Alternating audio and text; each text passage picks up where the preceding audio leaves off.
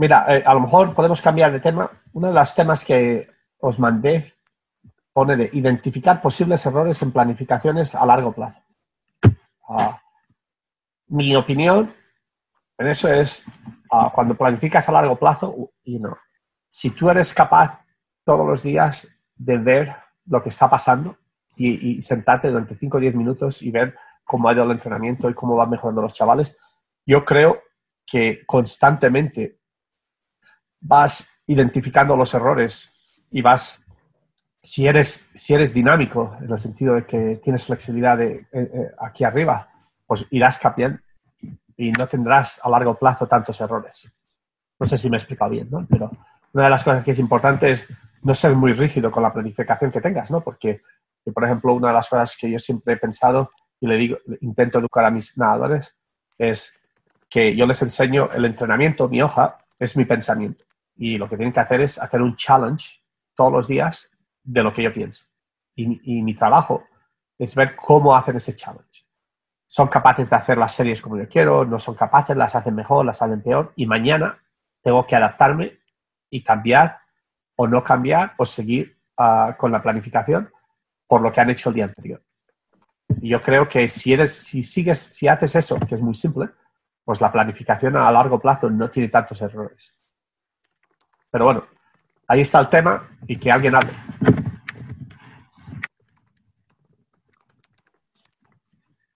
Bueno, me voy a atrever a, bueno, así, a ser osado o no, sobre la planificación. Yo lo voy a, en lugar de llamarla la planificación, la voy a llamar el presupuesto, por dos cosas, porque es pre y porque es supuesto.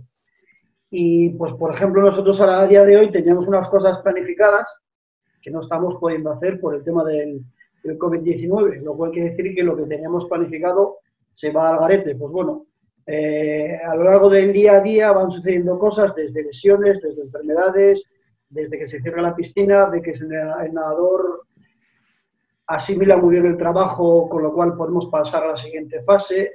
Pues lo mismo, ¿no? Eh, en la planificación hay que ir modificándola y hay que ir ajustándola, aunque lógicamente hay que estructurar y hay que tener claro al principio cómo queremos trabajar y cómo queremos progresar, pero dependiendo un poquito del día a día, lo que dices tú, si me paro a pensar al final de cada semana dos minutos y veo la evolución de la semana, puedo ver si lo que tenía prevista para la siguiente lo tengo que mantener, si tengo que bajar el listón, si lo puedo apretar un poquito más, de cara a seguir progresando, en mi opinión. Yo estoy de acuerdo contigo, eh, Nacho.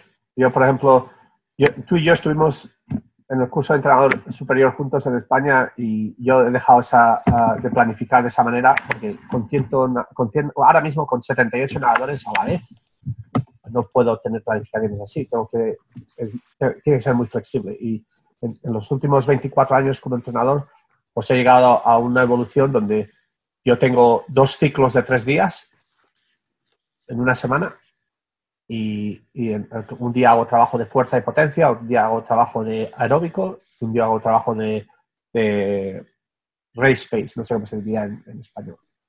Y, lo repito otra vez. Y la primera parte de la temporada me, enfoco más en el trabajo aeróbico, luego más en el trabajo potencia, de, race pace o potencia y, voy evolucionando. Pero así, teniendo un, un ciclo mucho más simple, soy capaz de cambiar las cosas mucho más rápido. Y adaptarme mucho más. Porque no tengo que cambiar toda la planificación, los mesociclos, los macrociclos, no. Esa es mi, eh, lo que yo así en, 30 segundos hago. Pero a ver, ¿qué opinión tenéis vosotros?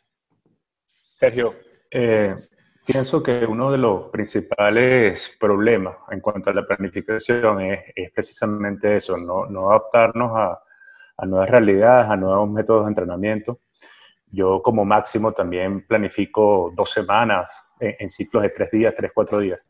Pero yo creo que eh, antiguamente nos enseñaban que teníamos que tener un macrociclo, que los metros iban aumentándose semanalmente, entonces en lo que no cumplíamos esa cantidad de metros semanalmente o diariamente, nosotros como entrenadores nos estresábamos y estresábamos a nuestros atletas.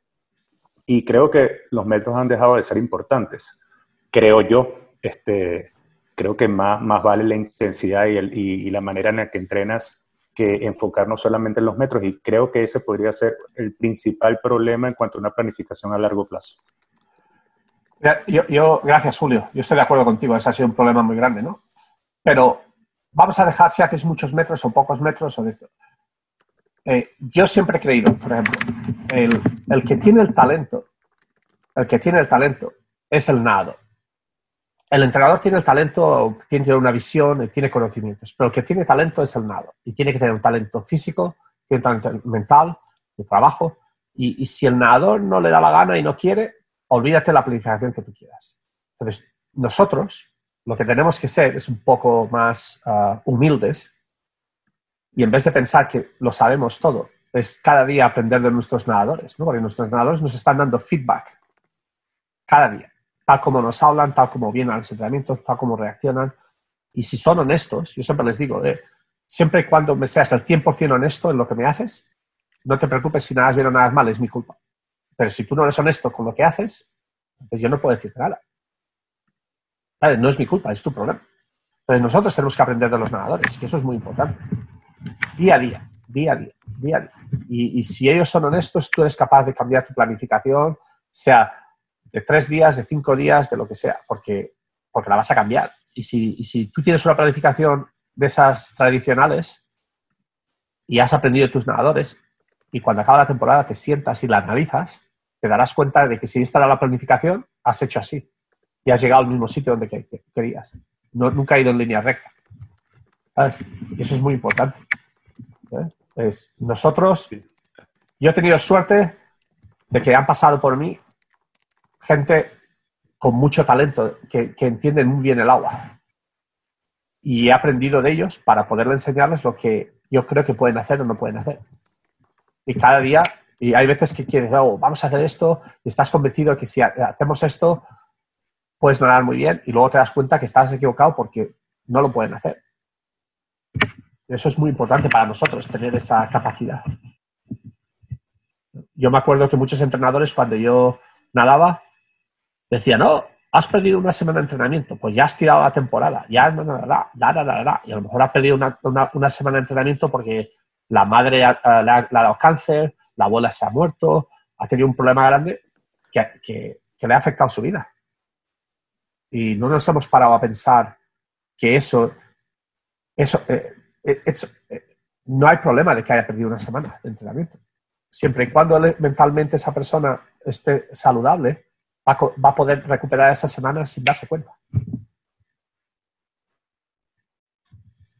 Bueno, yo por mi parte, con ese tema de la planificación a largo plazo, pienso que en parte es necesario, porque, pero más como un objetivo, como tener una mira hacia dónde quieres ir más, como dice Sergio, la línea puede ser así, que tú hagas zigzag, no importa, con tal siempre llegues al punto. O sea, que la planificación a largo plazo sea como tu objetivo, tú mira hacia dónde vas, pero la flexibilidad con la que lleves el entreno, pues es, actualmente es rigurosa, necesita ser flexible, porque hay veces que el muchacho no se, se supone que hoy tocaba un trabajo de muchísima intensidad, donde si el muchacho no descansó, no lo va a cumplir, cuando te viene y dice, no, me acosté a las 2 de la mañana porque es que estaba estudiando, porque no sé qué.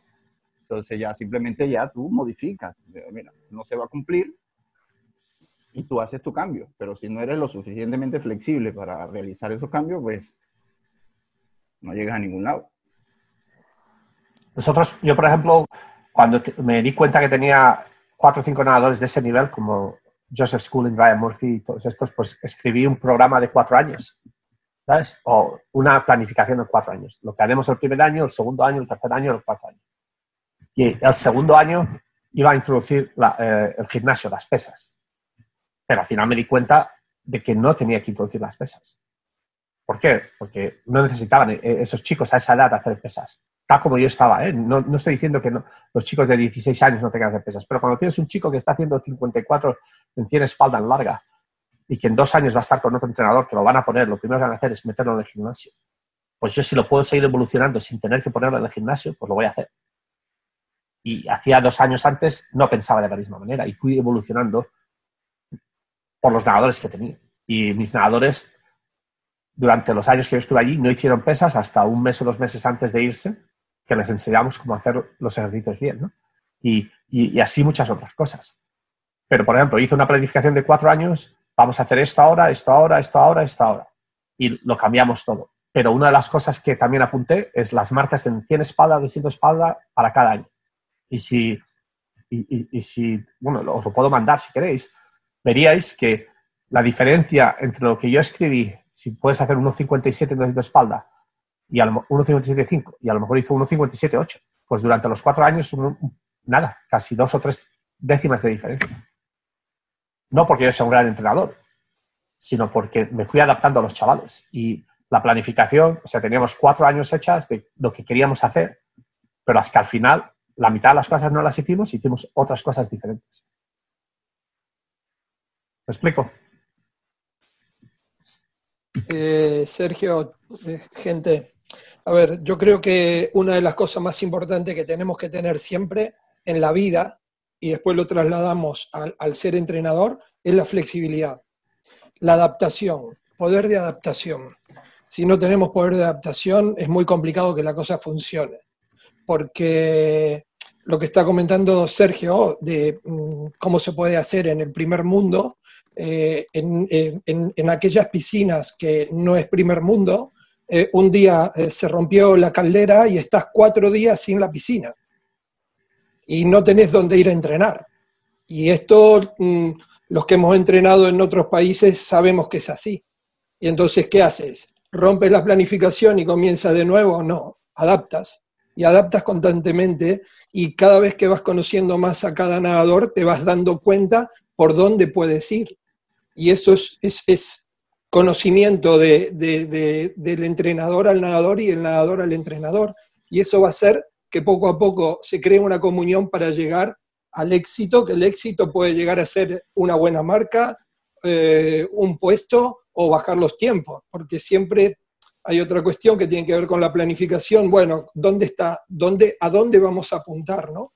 Entonces eso tiene que ser una complicidad entre el, nadador y, el entrenador. Pero el tema de la adaptación es fundamental. Eh, hace 30 años atrás, 40 años atrás, todo era inflexible. Esto es así, así, así, y si no, no se puede. Hoy el poder de adaptación y sobre todo el, el meternos en la cabeza de los, de los nadadores y ellos en la nuestra, eh, va a ser posible todo, absolutamente todo. Creo que a todo se puede llegar. Y hay que convencerlos a ellos, si nosotros estamos convencidos de que hay que convencerlos a ellos que a todo se puede llegar. Es mi opinión. ¿eh? Gracias, Fabián. Mm, buenas, Sergio. Eh, saludos desde España. Hola, Dani. quería, yo quería aportar bueno, una cosita. En primer lugar, gracias por, por la invitación. Y en, segundo, pues es una pregunta, una pregunta que te quería hacer a ti en particular, bueno, y a todo el mundo en general, y es, eh, estamos hablando de estos cambios, de las planificaciones que, tenemos, que en principio, bueno, pues es un plan que tenemos y que queremos seguir hasta un punto. Eh, mi pregunta es, eh, esos, esos cambios que hacemos, ¿cuánto, ¿cuánto arriesgamos en estos cambios o cuánto arriesgas tú con estos, con estos cambios? Porque está claro que sabemos que hay cosas que nos funcionan, tenemos unas ciertas recetas, entre comillas, que sabemos que nos funcionan, sabemos que nos funciona el lunes esto, el martes esto, el miércoles esto y luego pues repetir unos tipos de trabajo, y muchas veces a mí lo que me ocurre es que yo antes cuantificaba mucho todos los trabajos que hacía y ahora pues sí que es cierto que, los cuantifico menos y voy buscando un poco más pues esa, esa calidad en cada trabajo, pero muchas veces me da miedo ese cambio o ese cambio demasiado importante eh, de un día a otro o de, o de un tipo de trabajo a otro porque como sé que, que funciona, pues muchas veces me da pues cierto temor a decir, bueno, si sé que esto funciona, eh, voy a dejar de hacer esto que sé que funciona para hacer otras cosas. Y mi pregunta venía pues un poco por eso. ¿Cuánto te arriesgas tú en los cambios eh, de las cosas que sabes que funcionan? Hombre, yo no me arriesgo. O sea, no creo que me arriesgue. Yo creo que tomo una decisión educada por estoy aprendiendo mis nadadores y del entorno que estoy viviendo, ¿no? Entonces, claro que siempre, o sea, si tú a mí me preguntas si he cambiado desde cuando empecé como entrenadora como entreno ahora, te diría que no. ¿Sabes por qué? Pues, pero si, si me siento a analizar cómo empecé como entrenador y cómo soy ahora, seguramente soy una persona totalmente diferente, tal como pienso o cómo organizo las cosas.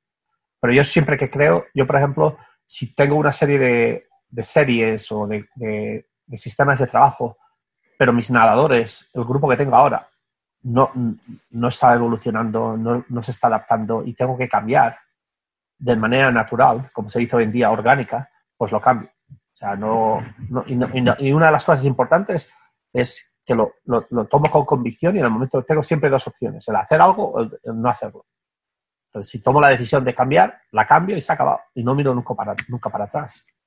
Y eso es importante.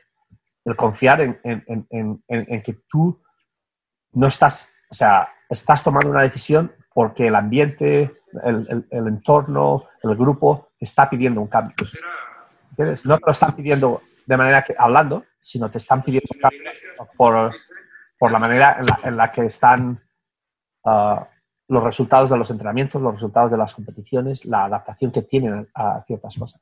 Entonces, yo no lo considero un riesgo, considero parte de, de, quién soy como entrenador. Ah, si me equivoco, pues no, a, mí no me cuesta nada hacer una reunión con mis nadadores y pedir disculpas, ¿no? Si, siempre y cuando ellos han sido honestos con la manera que han trabajado. O sea, no, vamos, porque muchas veces culpamos a los nadadores, ¿no? Porque tenemos miedo de, esa responsabilidad. Y muchas veces tenemos que tener, aceptar esa responsabilidad y ser honestos y decir, eh, lo siento, pero, fíjate, en la Olimpiada con Kevin Cordes, que podía haber ganado una medalla en el 200 brazas, le cambié la estrategia en el último momento y lo jodí. Y le tuve que pedir perdón. El pobre chico cuando salió de la carrera estaba que no sabía lo que le había pasado. Y porque como él siempre salía muy rápido, pero es una cosa natural, yo pensé que con el entrenamiento que habíamos hecho, él ya podía pasar un poco más lento y volver un poco mejor. Porque en la competición que tenía al lado sabían cómo iba a salir. Y él podía pasar por minuto 3 sin pensar, el primer 100. Y yo, y él, mira, pasa por 1, 1, 5 por ahí, y que vas a volver mucho mejor por texto, para, ta, ta, ta, ta. Y el pobre no se dio cuenta porque nunca pasaba así, pasó por 1, 2 algo y se quedó fuera de la carrera. ¿Sabes?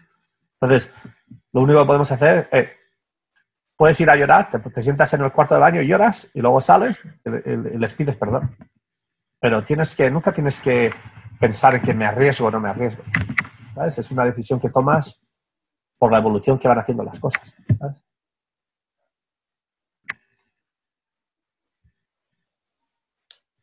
Perfecto, mu- muchas gracias. Nada, Dani. ¿Alguien más? ¿Algún otro tema que alguien quiera hablar? Hola, Sergio. Sergio, eh, ok. Ok. Ah, Jesús. Hola, perdona. Eh, hola, soy Jesús. Eh, un poco tiene que ver con eh, cómo se enganchan los dos temas que hemos estado hablando. Eh, creo que mucho tiene que ver con la, la seguridad o la confianza que tienes en el trabajo que haces como entrenador. Eh, yo creo que mucha de esta seguridad te la va a dar dando los años, la experiencia. Eh, si tú estás confiado de lo que estás planificando, independientemente del tipo de planificación que estás haciendo, eh, te vas a dar cuenta en el día a día de dónde están los posibles errores y vas a poder corregir. Creo que uno de los problemas es cuando, cuando dudas eh, qué puede pasar a una semana, a dos semanas con lo que estás haciendo y si ves un cambio que no te está favoreciendo, pero tú no sabes si lo tenías previsto o no, te puede espantar un poco y hacer que empieces a, a modificar o a dudar en eso. Eh, si tú sabes que eh, incrementaste trabajo en intensidad o como eh, decías, algún trabajo de race pace y sabes que estará cansado después de unas semanas y puede ser que en un chequeo no se vean las marcas que a lo mejor esperarías, pero si tú sabes que está agotado de ese trabajo, quizás sí es lo que, lo que tú tenías previsto. Eh, y creo que eso te ayuda a que sepas dónde modificar a, eh, en qué escalón estás parado para saber si puedes retroceder o avanzar en, en la planificación, sobre todo a largo plazo. Y creo que cuando estás consciente de esto, eh, te ayuda para lo que hablábamos el primer tema, el que puedas tú transmitirle esa seguridad a los padres, de decirle, eh, vamos a avanzar de este punto a este punto a través de los años y lo más probable es que pase un A, B o C eh, de las cosas y cuando el padre ve que sí se cumplió en cierta manera el A, el B, eh, el C al cabo de algún tiempo, creo que se siente más confiado en, en respetar el trabajo que estás haciendo porque se da cuenta que tú estás seguro de, de eso. muchas gracias, Jesús. Yo, eso es muy importante, la seguridad que tú tienes en ti mismo.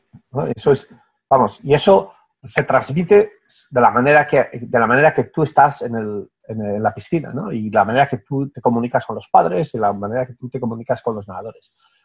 Aunque internamente no estés seguro si eso va a funcionar, que eso nos pasa a todos, pero tú has tomado la decisión de hacer algo, externamente la gente tiene que tener esa sensación de que tú sabes lo que estás haciendo. ¿Ves? Y eso es muy importante. Eh, y eso se o sea, de la manera que tú andas y de la manera que tú uh, te presentas, uh, eso se transfiere a toda la gente.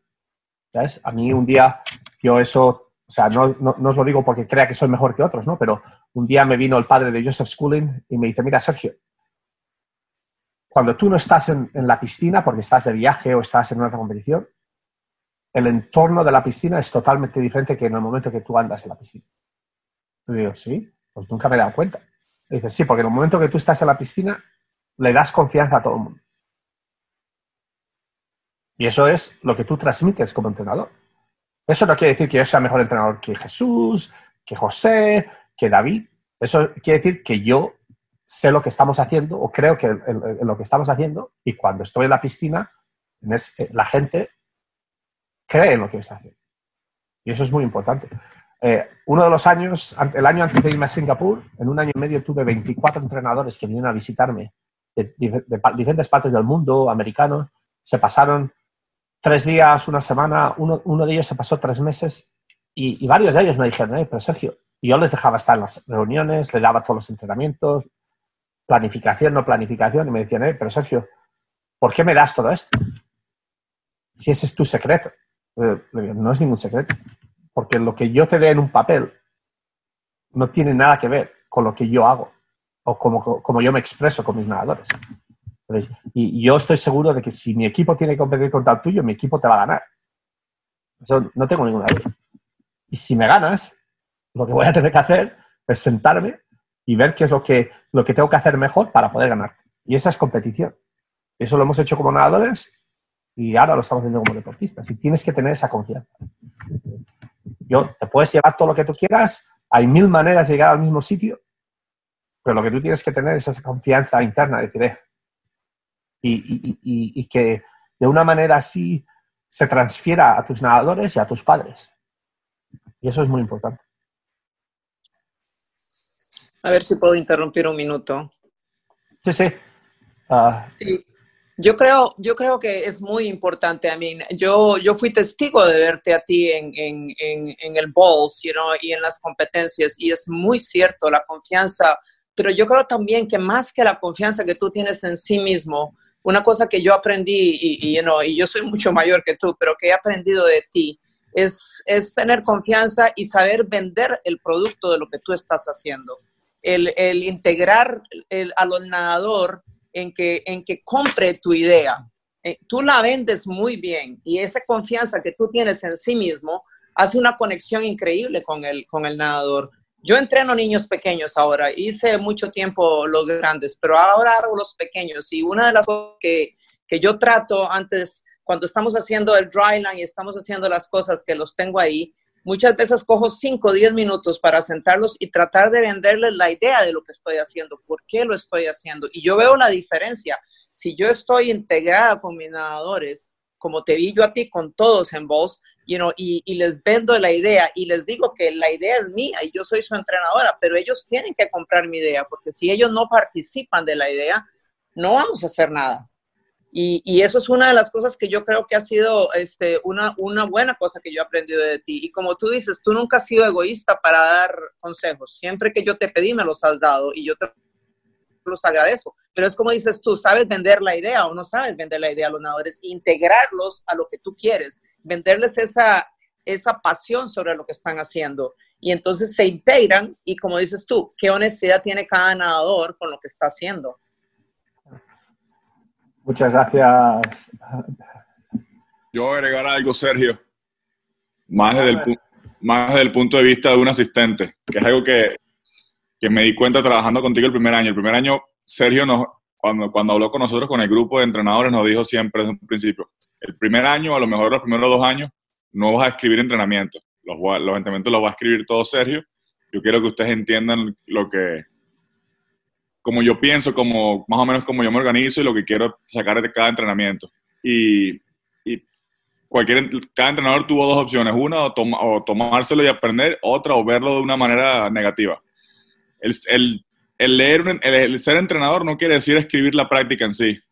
El ser entrenador, sea la escriba yo, la escriba Sergio, la escriba quien, la escriba Borja, la escriba quien sea, es como tú le explicas al nadador y lo que tú, lo que tú logras hacer, como tú logras que, que ese nadador exprese lo mejor de sí en cada práctica. Entonces creo que es algo que se pierde un poquitito a veces, que, que si no sientes que es una práctica tuya, no la das de la misma manera que si la hubieses escrito tú. Y creo que es una lección muy importante que, que aprendí aquí. ¿Alguien más? De pronto, a mí me gustaría que nos hablaran un poquito de la experiencia de ustedes dos en cuanto a ese poder de convencimiento, o sea, cuáles son, por decir, obviamente a los, a los chicos no les gusta nadar de pronto muchos metros, y cómo hacen entonces ustedes para convencerlos de que eso es lo que les conviene, cómo los retan, qué tipo de acciones toman ustedes antes entonces de empezar la práctica. Cuéntenos un poquito de eso. Venga, Albert. Venga. Pues yo vengo de una, yo gracias a Dios tuve, tuve, tuve muchos entrenadores muy buenos que, que yo creo que lo que mejor, lo que mejor hacían conmigo era comunicarse conmigo. Eh, a mí, por ejemplo, a la hora de, un entrenamiento, o sea, hay días que yo me considero un entrenador bastante intenso. Yo voy a estar encima de ellos. Mi, mi explicación hacia ellos es esta. Yo quiero, yo te voy a poner presión y voy a estar encima tuyo por tres, cuatro meses. Ahora, en lo que empecemos la puesta a punto y lo que vaya a la competencia, te voy a dejar, quiero que disfrutes. Yo quiero que sientas la presión. Para mí no tiene sentido que, esté, que sea todo bla, bla, bla durante la temporada y a la hora de, competir vayas a estar tenso y, y, ahí enfocándote en lo que quieres hacer. ¿no? Yo quiero repetir lo más, lo más posible, lo más cercano a, a lo que vas a sentir en la competencia el día a día. Y una vez ya empiezas a descansar, pues soltar. Y una de las cosas que yo he hecho mucho con, con el grupo, con el, con el, grupo que tenemos aquí, pues es, me gusta mucho charlar con ellos antes de entrenamiento, tomarme 5, 10, 15 minutos lo que tome, explicar lo que vamos a hacer, sobre todo si es un día de mucha intensidad, el por qué lo estamos haciendo, qué es lo que estoy buscando en esa práctica. Más que todo involucrarlos en ese, que no sea una, una relación unidireccional de, de, mí hacia ellos, nada más decir lo que tienen que hacer, sino explicarles un poco y envolverlos a ellos. Y así también, como dice Sergio, vas aprendiendo un poco de ellos, te dan feedback y te explica, mira, sí, en el entrenamiento tú a lo mejor estás, eh, hay algún entrenamiento pensando en, en practicar el segundo 50 del, del 100 y, y salen, terminan la prueba y me dicen, mira, me sentí que, que, que tenía mucha velocidad, pero no me sentí bien, no, me, no sentí lo que yo estaba esperando que tú sintieras en ese set. Entonces, bueno, creo que es una, es, mientras más comunicación haya, pues mejor. Perfecto, Albert, mil, mil gracias. A ver, una pregunta. Buenas tardes a todos. Hola, Mariano. Muy buenas, Sergio. Muy buenas a todos. Os agradezco esta convocatoria y os agradezco que estéis Saludos, todos. Mariano. para- Buenas, Nacho. Igualmente. Eh, mi pregunta va por tema planificación, pero muy concreto. Eh, con este parón forzoso que estamos teniendo, eh, como entrenadores, después de haber planificado la temporada con los 11 meses que se supone que los tenemos que, planificar, este parón forzoso, ¿qué nos debería hacer seguir? El- ¿La planificación hecha o modificar en función de los 3, 4 meses que nos puedan quedar? Mi opinión es que tienes que modificar. Yo, por ejemplo, ahora mismo no estoy ni pensando en lo que va a pasar cuando pueda poder eh, volver a nadar, porque ahora mismo me han dicho que hasta el 30 de junio no puedo volver a nadar. Entonces, ah, ¿para qué me voy a, estresar si a lo mejor el 30 de junio se, eh, se convierte el 15 de julio. Entonces, o a lo mejor, si las cosas van bien, se convierte en el 15 de mayo. Entonces, de momento no me voy a estresar. Y, en el momento que me digan, eh, la semana que viene puedes empezar, voy a tener que reevaluar cómo puedo hacer las cosas, porque a lo mejor me dicen, mira, solo puedes empezar con ocho personas a la vez. Entonces, ¿qué hago? Tengo que ver qué ocho personas, qué horas, qué tiempo tengo, ¿no? Y, y, también priorizar, ¿no? Porque nuestra situación, por ejemplo, en verano aquí, ya de los setenta y pico nadadores que tenemos, muchos de ellos ya no volverán, porque se van a quedar en casa. Entonces, a lo mejor no tengo muchos nadadores aquí para poder empezar a entrenar. Entonces, ¿qué hago? Tengo que esperar hasta agosto. Entonces, eh, de momento, para mí, lo que es importante es no estresarme. Es intentar pensar en cosas que podría hacer, a lo mejor qué no ha funcionado este año, cómo lo puedo cambiar, ah, y, luego intentar cuando ya me digan, porque te lo van a decir, no, no te van a decir de hoy a mañana, eh, ya podéis empezar a hacer las cosas. Vamos a tener un tiempo de adaptación. Aunque me lo digan de hoy a mañana, pues me tomo la primera semana para ver cómo puedo planificar los próximos 16 meses o 15 meses o 8 meses. ¿Entiendes? Ahora mismo lo, único que podemos hacer es sentarnos. Eh, tenemos muchas temporadas que hemos hecho que muchos de nosotros no nos hemos parado a, eh, analizarlas. Pues siéntate, analízalas, ve, oh, wow, este cambio ni me di cuenta que había cambiado esto por esto, wow, y funcionó muy bien. Y ahora tienes tiempo para hacer todo eso, en vez de preocuparte para la, de la, para la planificación. Yo, esa es mi opinión y eso es lo que hago. Yo estoy aquí sentado organizando charlas y mirando Netflix. O sea, y eso es lo que Perfecto. Sí, no, entiendo. Eh, esperaba esa respuesta, lo que pasa es que me gustaba hacer la, pregunta para saber si realmente era la respuesta la que me ibas a dar. Pero sí, sí, ya te entiendo. Mira, Mariano. Mariano, Dime. ¿se me oye, no? Sí. Yo, aparte de estar con la natación, también llevo cinco años metido con el tiralón y, todos los días quieren hacer reuniones y vamos a planificar y a ver cuándo el campeonato y cuándo la competición. Y yo, pero vamos a ver. Pero si es que lo primero, como dijo Sergio, es que no sabemos cuándo vamos a empezar. No sabemos si va a haber campeonatos de territoriales, no sabemos si va a haber campeonatos de España, no sabemos cuándo van a ser. Entonces, en lugar de agobiarnos, meternos presión y estresarnos, vamos a esperar a que esto que se acabe. Cuando empecemos, las almas pensantes que van a organizar el calendario en función del tiempo que quede, decidirán hasta cuándo se estira la temporada, cuándo serán los nacionales, cuando marquen los nacionales, marcarán las territoriales y entonces podremos saber de cuánto tiempo disponemos para trabajar y cómo podemos afrontar lo que nos queda. Aparte de que cuando empecemos tampoco sabemos cómo van a llegar los nadadores, porque los hay que, bueno, que van a haber estado haciendo algo de físico en casa y los hay que están, si Sergio está viendo Netflix dos horas al día, los hay que están ocho horas jugando a la consola o diez viendo Netflix, con lo cual tampoco sabes lo que te vas a encontrar el primer día que si tiren a la piscina. Yo, mira, tranquilidad y cuando empecemos, análisis rápido de situación y planificación rápida. Mi opinión. Gracias, Nacho. Correcto. Sí, sí. Perfecto y muchas gracias. A los dos y a todos. Hola, Sergio. Hola, Joan. Hola, eh, muchas gracias otra vez por volver a montar la charla. Muy interesante y gracias a, todos pues, por estar ahí y, compartir. Eh, me resulta bastante interesante porque hemos tocado hoy varios, varios palos, varios temas, pero me quedo con, uno muy importante y es el tema de la filosofía, la filosofía de trabajo, tu filosofía, tu idea. Eh, sin, esto, sin una idea, sin un objetivo, mm, todo lo demás no tiene sentido. Eh, el entrenamiento y, todo esto, ¿no? Entonces, mi pregunta es, eh, bueno, tú has puesto antes ejemplos de cuando estabas en Bols con eh, tropecientos nadadores, de tropecientos niveles, cómo organizar para arriba, para abajo, patatín, patatán. Pero, eh, ¿cómo, o si me puedes dar algún consejo o pautas de cómo crear una filosofía, ¿no? Entiendo, mm, de trabajo, donde la gente sea honesta y a partir eh, cada uno de su nivel, cada uno con sus objetivos, consiga trabajar para, para, poder crecer, porque al final eso es lo interesante, ¿no? Evidentemente cada uno tiene su nivel, eh, pero, pero eso es lo que yo creo que une y que hace, hace equipo y hace piña, el que cada uno dentro de su nivel dé lo máximo. Tú puedes plantear eh, en tu equipo como entrenador que una serie de etapas y que más o menos lo aconsejable de forma genérica es entrenar X, tanto, cuatro, cinco, seis veces, lo que haga falta, pero luego cada uno igual necesita lo suyo, ¿no?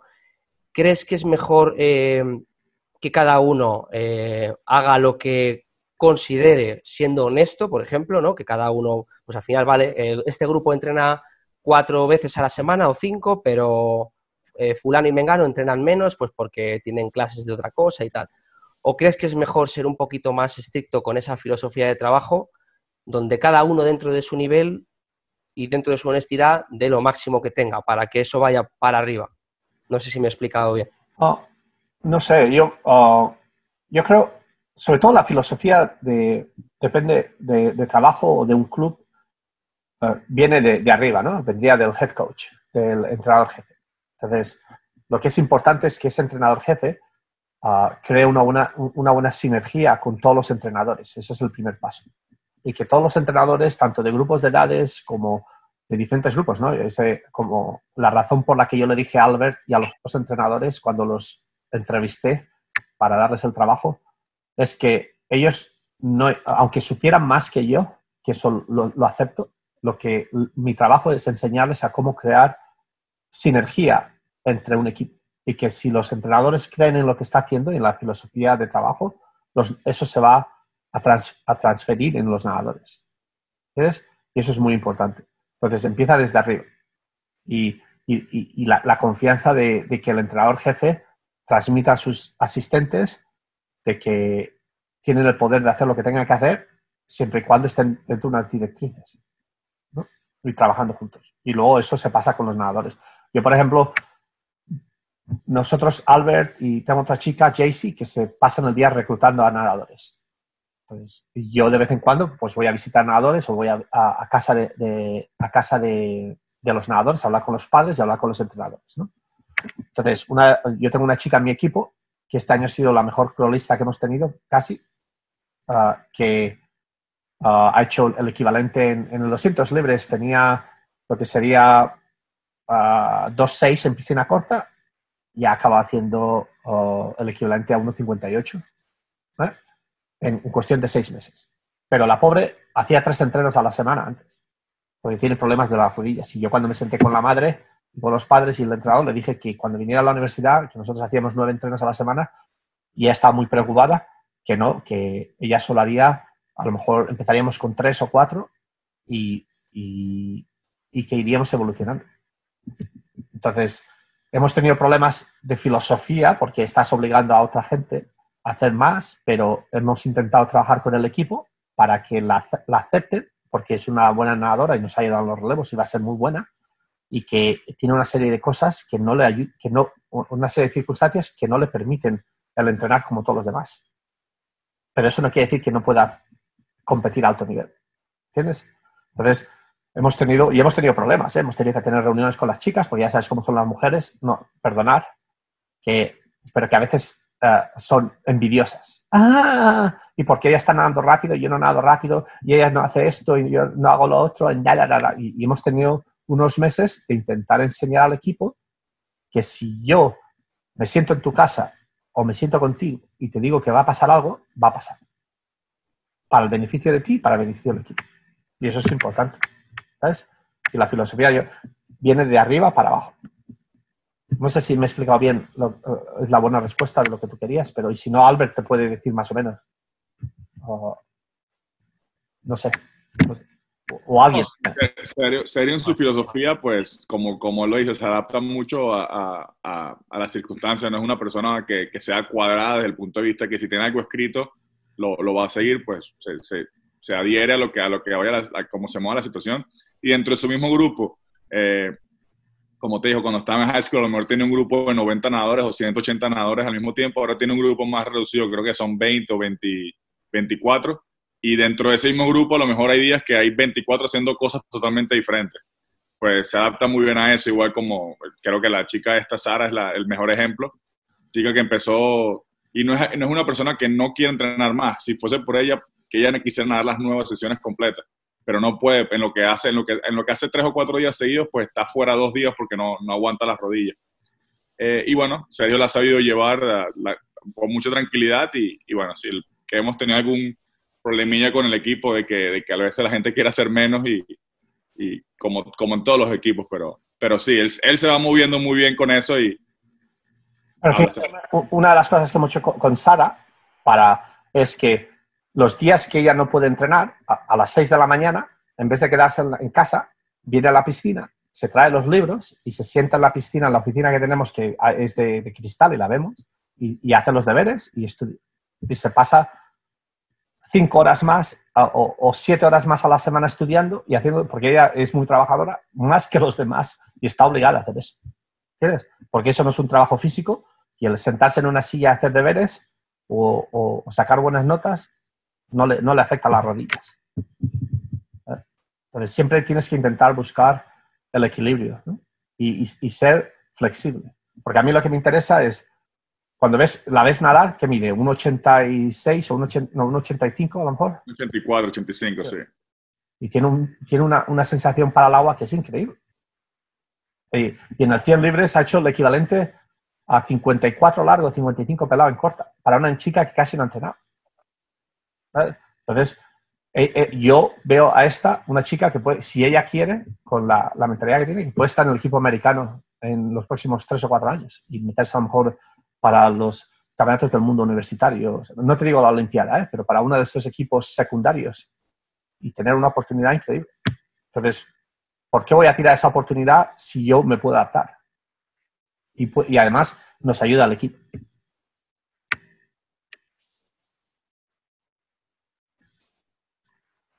¿Algún otro tema? Porque ya llevamos casi... Ah, Sergio. Dime. Buenas, eh, muchas gracias por, por las aportaciones y, a todos los demás. Eh, simplemente una preguntita sencilla, eh, tanto por tu experiencia internacional como Albert también.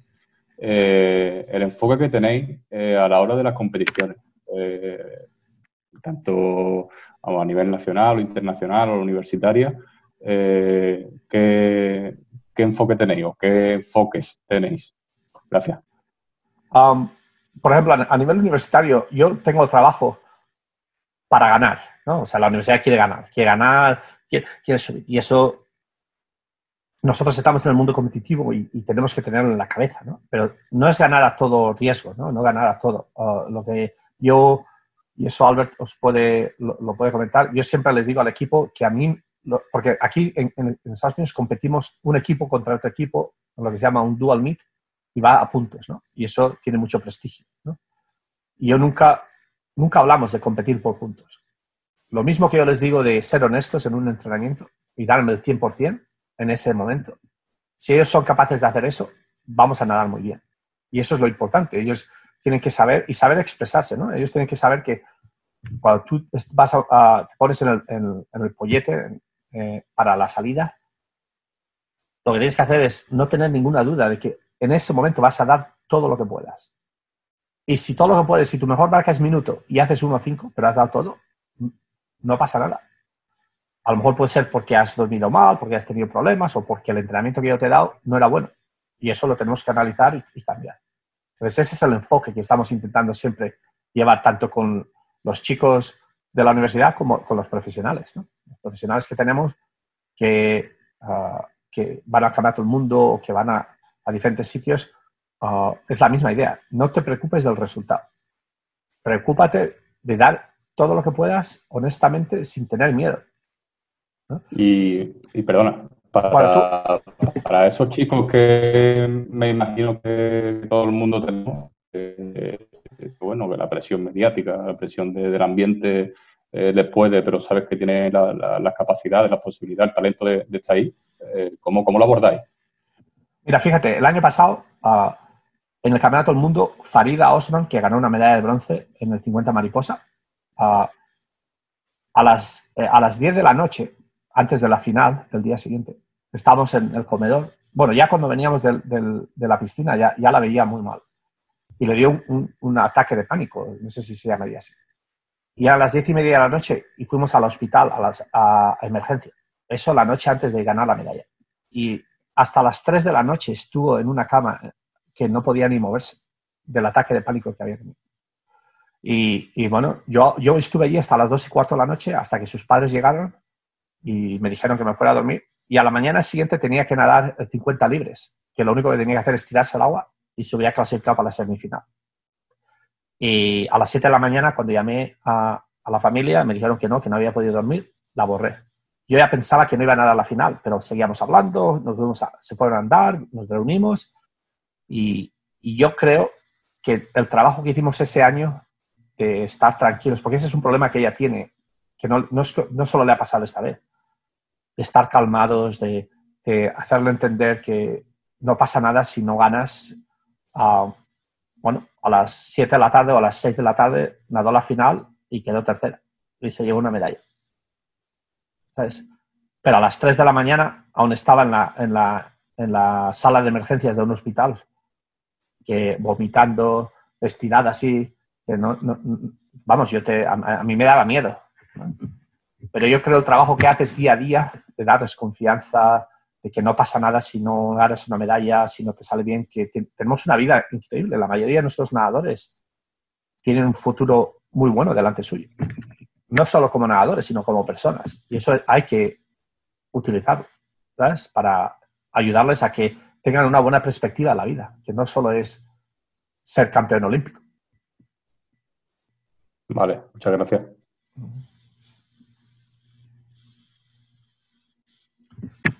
¿Alguien más? ¿No? Hola, Sergio. Hola, Juan. Hola, Sergio. Buenas, de Melilla. Oye, gracias por, por la invitación y hoy me, me está resultando eh, muy instructiva la charla. Eh, quería preguntar una, una, cosilla al margen de todo esto. Eh, has dicho que es muy importante adaptarse a las situaciones para la planificación no sesionarse con esto, pero ¿qué tipo de parámetros te gusta controlar? ¿Qué indicativos te dan a ti sensaciones de que no voy por este camino o esto he fallado o para no tener que llegar al batacazo?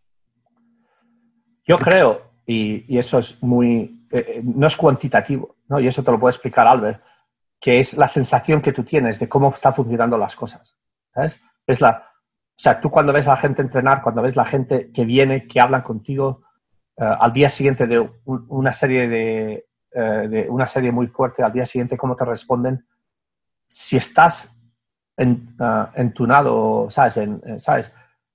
con lo que están haciendo, internamente te das cuenta, si, si, si, te escuchas a ti mismo, de que a lo mejor tienes que cambiar las cosas. Y eso es como un...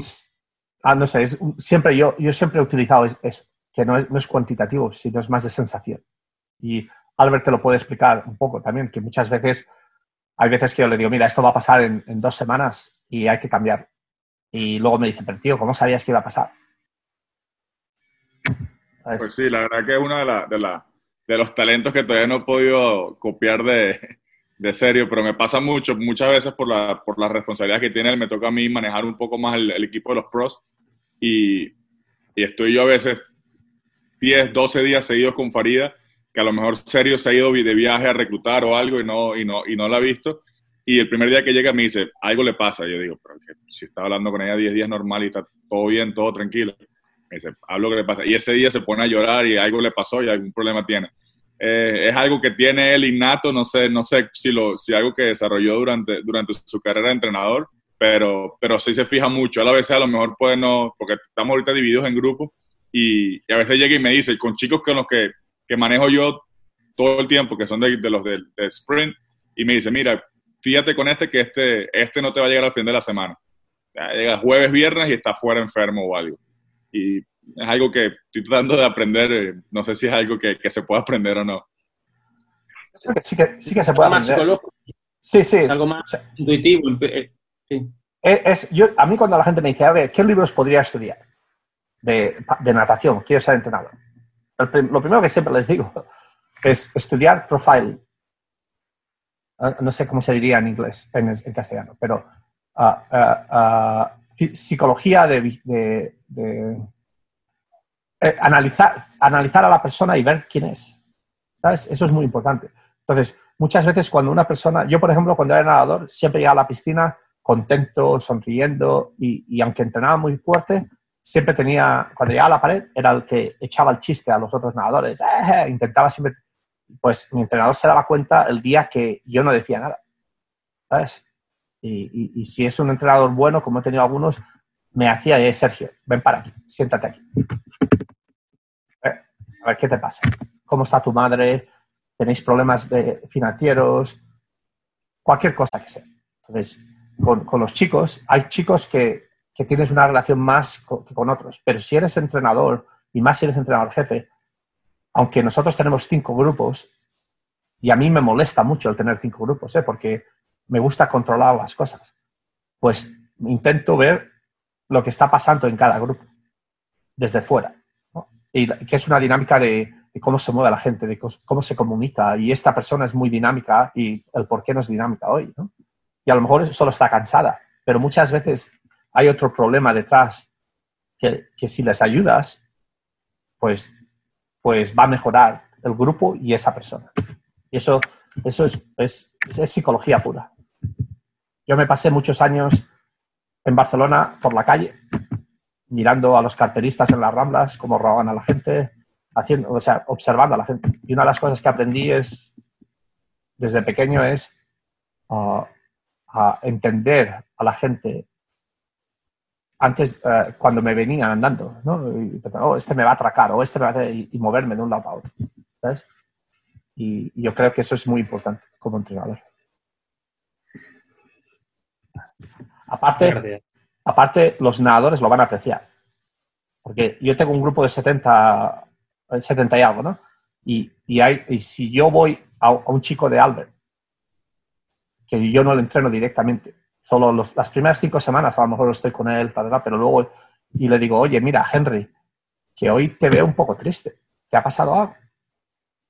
Y, y a lo mejor me dice, no, Sergio, que no pasa nada, o sea, ya, mira, que se me ha muerto el perro y es que no, no sé, no, ¿sabes? Estoy muy triste y no paro de llorar, y.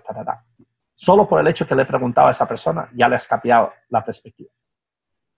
Y esa persona se va a ir a casa pensando, wow, mi entrena- el entrenador jefe que no me entrena directamente está preocupado por mí como por persona. Y luego, a cabo un par de días, le mandas un text al niño y le dices, oye, Henry, ¿estás mejor? No te preocupes, que ta, ta, ta, que si el perro te pudiera ver desde arriba, estaría triste porque tú estás triste. O le dices cualquier historia de estas. Que no son historias, ¿eh? Pero que... Y entonces, a ese chico ya te lo has puesto en el bolsillo de buena manera, porque esa persona va, va a estar más propensa a creer en lo que tú le explicas para, para competir a alto nivel o para ser mejor persona o para sacar mejores notas. Aquí me han preguntado alguien que si contamos con la figura del psicólogo deportivo. Nosotros somos muy privilegiados y tenemos un, ah, para la dieta, para el psicólogo deportivo y tenemos, ah, tenemos muchos resources. Pero y el psicólogo deportivo es importante porque si a, a un chico me viene y, y me doy cuenta de que se ha intentado suicidar o de que ah, tiene un problema muy grande, lo primero que tengo que hacer es llamar al psicólogo y, y- y hacerle una referencia para que esa persona esté con el psicólogo. Porque hay cosas que nosotros no podemos hacer. Pero nosotros también, como entrenadores, tenemos que ser psico, de cierta manera psicólogos y entender la psicología un poco. Perdona, Sergio. eh, al, hilo de esto es que me ha llamado la atención lo que, lo que habías comentado al principio de la charla, que eh, porque aquí estamos todos locos aquí en España con, oye, vamos a mandar a, los a los chavales cosas de ejercicios para que no pierdan la forma, venga, ejercicios de gomas, ejercicios de físico, lo que sea. Y, y estamos todos, aquí ahora se está haciendo un boom en, en España con eso, ¿no? Todo por medios sociales, que si las niñas de gimnasta con las gimnastas, que si los de mm, eh, los de natación con natación. Bueno, a lo, a lo que voy, me ha, me ha- me ha resultado raro eh, que, que no os dejan a, a vuestros eh, nadadores mandarle o digamos que si lo quieres hacer lo haces y si no, no lo haces, ¿no? Y eso eh, me, ha, me ha resultado un poco, un poco extraño porque aquí, vamos, eh, se lo mandamos y todos lo hacen y no hay ningún problema. Y, y otra cosa era, con el tema este del efecto del, del- de esto, cómo va a afectar a un deportista que, que, lo está dando todo para conseguir una medalla y estar ahora y truncar todo esto. Vi un, reportaje de Phelps hace poco que decía que, que vamos, que va a haber un, un, una pequeña crisis a nivel de, de, de, de presiones en deportistas. Oh, yo creo que eh, lo, segundo que tú has dicho, yo creo que no tiene por qué haber una, pequeña crisis siempre y cuando los entrenadores de esos nadadores trabajen con ellos a nivel mental. Es importante. Nosotros, del equipo profesional, teníamos un chico que, de Islandia que, que estaba trabajando ya en una empresa, llevaba dos o tres años, y el año pasado decidió que quería ir a la Olimpiada de Tokio y durante viajes de negocio se metía en una piscina de un hotel, tal, tal, tal. hizo la marca olímpica en 200 pechos, en 200 brazos, hizo 2-10-3. Y, y el, hombre vino, me pidió si podía venir a entrenar con nosotros y ha pospuesto su trabajo. ¿Sabes? La empresa, que es una empresa grande, y le dijo que no había problema. Pues ahora el pobre ha tenido que decidir si quiere seguir o no quiere seguir. Y, y, y, hemos tenido que hablar y tal, tal, tal, pero va a seguir un año más y va a posponer las cosas. Y, y, así es la vida. Y una de las cosas que tenemos que darnos cuenta es que ganar una medalla olímpica o no, una, o no ganarla no es el fin del mundo. Yo mi medalla olímpica la gané y la tengo en una bolsa de plástico en algún lado. No sé dónde está. ¿Por qué? Pues porque no quiero que eso me condicione la vida. O sea, lo que hacemos es competir, dar lo mejor que podamos y en ese momento, y saca lo que saca, nos podemos llorar durante cinco minutos y nos tenemos que mover para lo próximo. Y eso es lo mismo con esto.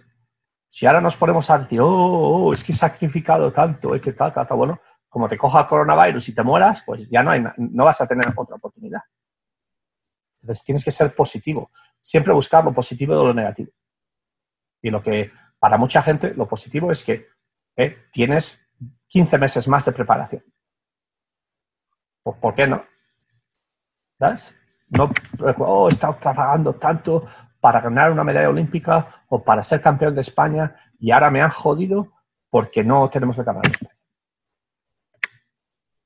En vez, pues puedes decir, mira, eh, soy joven, a los 70 años aún voy a estar haciendo el mismo trabajo que, que, quería hacer el año que viene, pues voy a tomarme un año más, tengo 15 meses más y el año que viene voy a hacer récord de España y voy a ganar el Campeonato de España.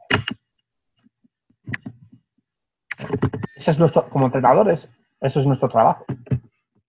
Nosotros, por ejemplo, con el equipo, lo que estamos haciendo es sesiones de estas de Zoom en las que hablamos de películas, qué es lo que ha pasado, cómo están tus padres. Estamos una hora hablando de cosas así. Y, y, y, los chicos aprecian estar juntos de esa manera. Y en el momento que podamos darles cosas y entrenar, ellos saben, ellos por su cuenta están haciendo cosas, la gimnasia que hacemos, el balón medicinal, esto, lo otro, lo están haciendo por su cuenta y, y cuando le podamos dar, y los que, me, los que me piden cosas, pues le mando, pero es voluntario. ¿Sabes?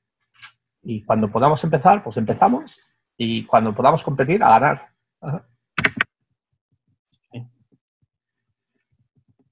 Vale. Gracias.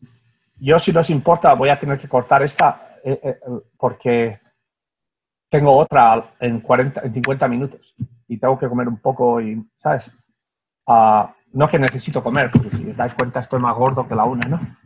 Pero, pero nada, os agradezco mucho uh, que habéis conectado, porque hemos tenido, uh, había momentos que había 160 personas, que eso es importante.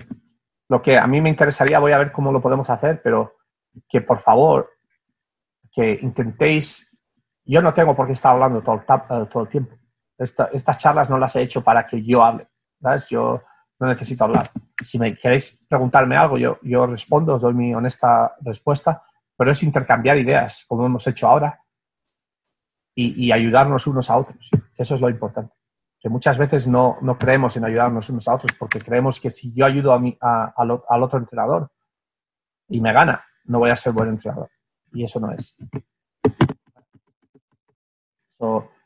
Muchas gracias a todos. Uh, y yo os mando, yo voy a intentar organizar una para la semana que viene, probablemente el miércoles de la semana que viene, y os mandaré el link. Perdonar si os lo mando en el último momento, pero ahora mismo entre pitos y flatas tenemos casi 400 personas entre, todo, entre los tre- tres chats y cada dos por tres me están llegando emails por Instagram, los tengo que poner, me equivoco, me rebotan. O sea, perdonad. Oye, pero yo creo que el miércoles de la semana que viene podemos hacer otro.